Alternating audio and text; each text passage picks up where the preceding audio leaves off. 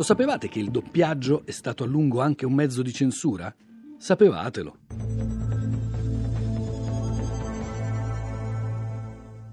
Il doppiaggio dei film sonori, cominciato in Italia nel 1932, fu fortemente voluto dal fascismo, che lo utilizzò anche come strumento per censurare, o appunto fascistizzare, titoli, trame e dialoghi di film stranieri. A volte bastava introdurre una sola parola per ottenere effetti che oggi a noi suonano come ridicoli.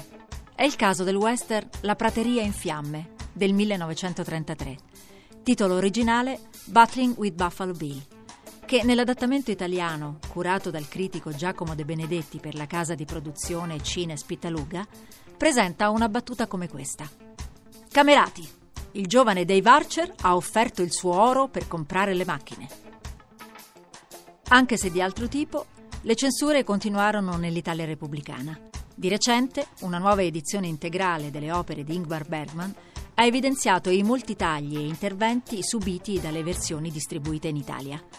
In un solo dialogo del posto delle fragole, per esempio, la verginità confessata da una ragazza diventò sfacciataggine e l'ironico interrogativo ma come si può credere in Dio?